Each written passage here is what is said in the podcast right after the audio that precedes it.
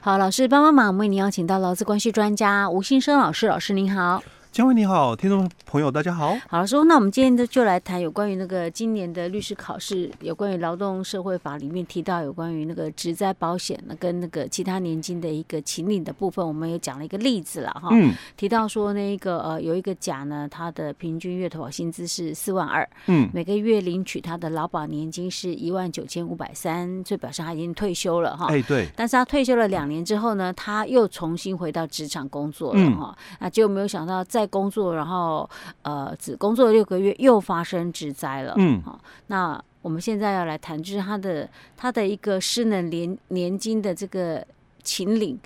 在灾保法实施之后跟实施之前有什么差异？哎，对，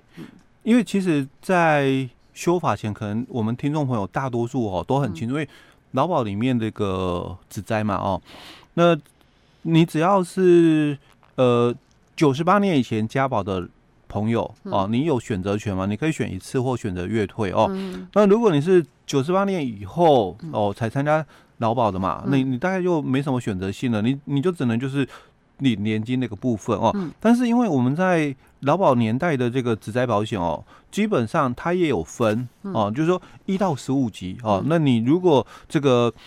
是比较没那么严重的，就我们讲。四级以下的，嗯，哦，你大概就没有机会领年金，你就是一次金哦。是。那如果你是三级以上，就一级、二级、三级的哦，那你你就可以哦，就我们刚刚讲九十八年以前加保的人哦，你可以选择一次领或或这个月退哦。那九十八年以后才参加这个劳保的人，那你没选择了啊。你如果是符合就是年金给付的，你就只能领年金哦。这是在我们。就是修法以前的一个给付条件，大概是这样哦。但我们怎么给付年金？怎么给付哦？因为在劳保的那个年代没有讲的很清楚哦。但是不管你是领退休的老年年金，还是领这个失能的这个失能年金哦，或者是死亡的这个遗嘱年金，嗯啊，其实，在劳保年代的年金给付标准都一样。反正就是被保险人的这个平均投保薪资，嗯。啊，那乘上你自己本身的劳保年资，嗯，再乘上这个参数值百分之一点五，嗯。啊，那这个就是你的年金给付的标准啊。那平均投保薪资啊，我们除了老年的给付以外，其他的哦哦，就是失能啊，或者是遗嘱啦哦，你都是按照事故前。六个月的平均，对，半年哦。那如果你是这个老年给付的，那因为你是年金嘛，哦，所以我们就按照最高的参加劳保期间最高的六十个月的平均哦来做一个计算的这个基准。那如果你是请你，因为你是九十八年以前你参加劳保的人，那当然你可以选择一次或。月领啊，就是新制跟旧制了啊。那你如果选择旧制，就我们讲一次领啊，那就是最后三年的平均哦。所以平均投保薪资在劳保的一个规定里面有这三种不同的定义哦。那因为我们题目里面问的是这个私人的一个年金哦，所以它就是前六个月的平均啊，然后乘上这个被保险人的。劳保年资，再乘上参数值百分之一点五哦，嗯、那这个是他每个月可以领的钱啊。嗯、那在我们的这个修法之后，所以在我们的这个劳工职业灾保险法哦，这个四三条里面哦，他就提到说，被保险人遭遇这个职业伤病哦，那经过治疗后，症状固定哦，他讲的比较完整清楚，他说这个。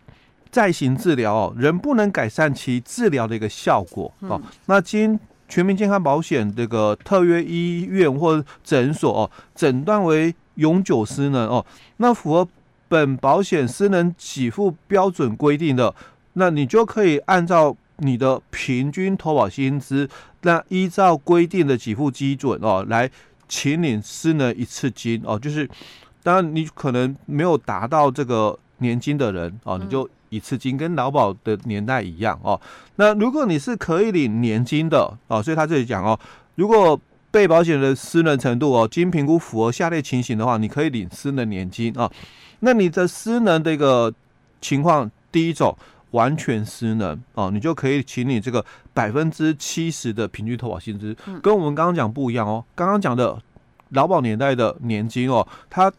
不管你是多严重哦，因为我说三级以上嘛哦，都都有机会，因为还要看是失能的哪一种的一个情况哦。级数以外，还要看你请领的一个部位是哪里哦，那才可以领这个年金给付。那在劳保，它是讲说你的平均投保薪资嘛，乘上这个你的年资，再乘上参数值百分之一点五嘛，每个月可以领的钱是啊。那我们的职灾保险，嗯它没有这样的一个算法，嗯，因为被保险年资如果很短，短就领不到什么钱，每个月领的钱就很少哦。如果年资长，那才能够领的比较多。可是刚入职场的那个新鲜人哦。反而是比较容易发生一些问题的哦，嗯、所以反而就没有达到那个社会保险的一个功能了哦，嗯、所以在我们的这个劳工职业保险里面。他就不不这样算了哦，所以他看的是什么失能的程度哦，你失能那个程度哦，如果是属于完全失能，那就领平均投保薪资的百分之七十哦。那如果你是严重失能，那就领平均投保薪资的百分之五十哦。那如果是部分失能，那就领平均投保薪资的百分之二十哦。所以怎么样的标准哦，算完全失能哦？所以他就提到，如果你是属于就是说百分之呃，属于那个我们。只在一到十五级嘛，那如果你是属于那种一级或二级的，那我们就把你认定你你是属于完全失能那一类哦，哦。那如果你是属于就是说这个第三级的哦，那我们就把你认定说严重失能哦，或者是你你也是一级的，但部位不一样啊，跟劳保年代一样，也有分部位啊，但你部位哦是。也是比较严重哦，但是经过因为部位不一样哦，但是经过医师的判断哦，你有那个劳动能力减损哦，有达到就是百分之七十的一个情形，那我们就把你算在这个严重失能。嗯，好，那如果哦你是这个一到九级的一个失能一个样态哦，但不是那个就被归属于哦，就是呃。严重的一个部分哦，或者是是完全的一个部分哦，你是劳动能力减损百分之五十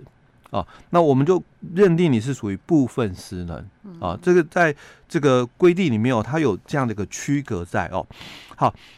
那这个是两个失能这个给付哦不一样的地方，就是说以前的劳保年代，它的失能这个给付标准会参考年资，是，所以给付上哦就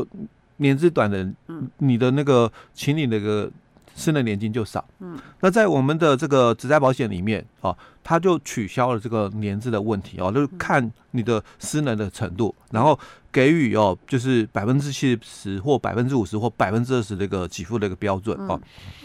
好，老师，我有个问题，嗯，他这个题目里面有讲述这个人的状况啊，哎，他说他的那个，嗯，他判定经过治疗之后状况稳定嘛，嗯，判定为永久失能。终身无工作能力，对，程度达严重失能，百分之五十的部分，这个是算百分之五十哦。对，可是他又永久失能，终身无工作能力，这不能算完全失能哦。因为我们的这个刚刚提到了哦，嗯、就是在职业保险里面，我们把那个失能那个程度哦，有分三个等级哦。嗯，那完全失能的话，就是在以前的劳保的一个失能。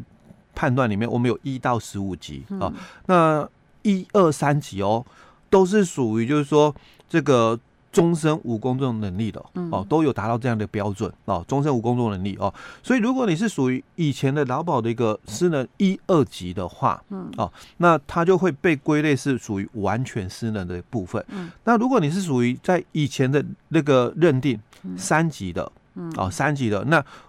我们就把你认定是严重失能哦，但如果你是属于就是说没有到无工作能力，但是你的失能程度也是属于有一到九级哦，所以我讲说在以前哦，我们虽然讲说我是呃三级的失能，但不一定是属于就是说呃。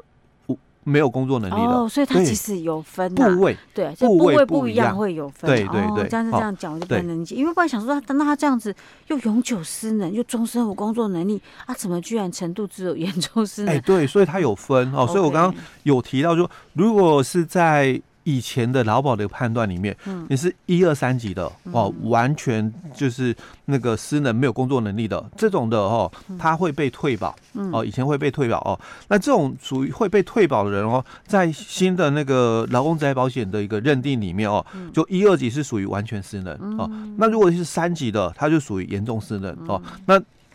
也有可能我是一级，但是我我没有到。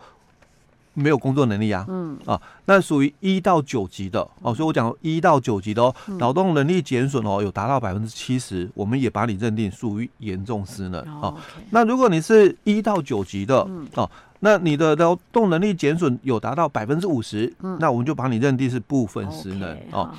还是要看个别状况，哎，看个别状况哦。嗯，好，这个是啊，那所以我们第一小题也算是答完喽，哎，对不对？但我们会。来衍生其他这个部分哦，因为其实，在我们的这个除了刚刚讲的部分以外，其实第一小题哦，如果回答这样还不够详细，因为这个年金给付哦，其实在劳工职灾保险及保护法的四十四条里面哦，它又有提到，就说你在请领这个年金的一个剩的年金的一个部分哦，那同时有符合下列条件的一个锁定的所规定的一个眷属哦，那每有达到条件一个人，那就会加发哦百分之十。那如果有两个或三个以上哦，那一个百分之十嘛，那两个当然就百分之二十。那三个呢，因为最多也到百分之二十哦。所以当然他们在回答的时候，可能也要就哦这个四十四条的一个部分哦，也要把它讲清楚。哎，对，或四十五条的规定哦，都要讲清楚哦。那这个是属于说这个有眷属的话哦，会有就是。加发给的一个部分，当然它有条件了哦，加发给的条件哦，所以配偶哦跟子女哦，它有一些相关的一个规定条件，那都跟我们之前在讲哦，年金给付嗯。哦的条件都一样哦，就第一个配偶哦，可能就是五十五岁以上哦，那婚姻关系要维持一年哦，但有下列的一个情形不在此限哦，就第一个配偶可能本身没有谋生能力的，或者配偶有抚养这个第三款规定的子女哦，那子女的条件大概又一样哦，就是第一个未成年哦，那第二个。没有谋生能力，那第三个就二十五岁以下的在学这个学生哦，那有工作收入打工哦，不可以超过基本工资哦，都有这些规定在哦。那当然，除了有加给哦，有加发给，当然一定会有，就是如果你有什么情况的话，停止发给啊，还有补助的部分，因为这个是加发给啊。哦，你有抚养或者是配偶有有这样的一个条件的时候嘛。当然就加发百分之十嘛，哦，uh. 那有第二位、第三位就也在加发百分之十嘛，哦，嗯、那像子女可能是因为未成年啊，所以加发了百分之十，嗯、但之后可能子女成年啦、啊，已经没了，哎，对，那就不再加发了，嗯、哦，所以假如哦有下列情形一样哦，就这个眷属补助的一个部分会停止，哦，嗯、就是配偶离婚或者是不符合我们刚刚讲的那些条件，哦，嗯、那。或者是这个子女哦，不符合我们刚刚所讲的那些条件了哦，那或者这个有入狱服刑或因案羁押或被拘禁的或失踪的哦，那本来有补助的都会停止补助哦。哦，那另外可能他们在回答的时候还要去谈到说，这种这个失能哦，也有可能是说二次的多重失能啊。那如果是二次多重失能的话，那给付标准又是什么？哦，又不一样，对，又不一样，所以他们考试回答的时候，他就要连同这个四十五条这个部分哦，四十六条的部分一起就要回答了。OK，哦，这二十分真不好拿。对对对，没错。OK，好，老师，那我们今天先讲到这儿喽。嗯。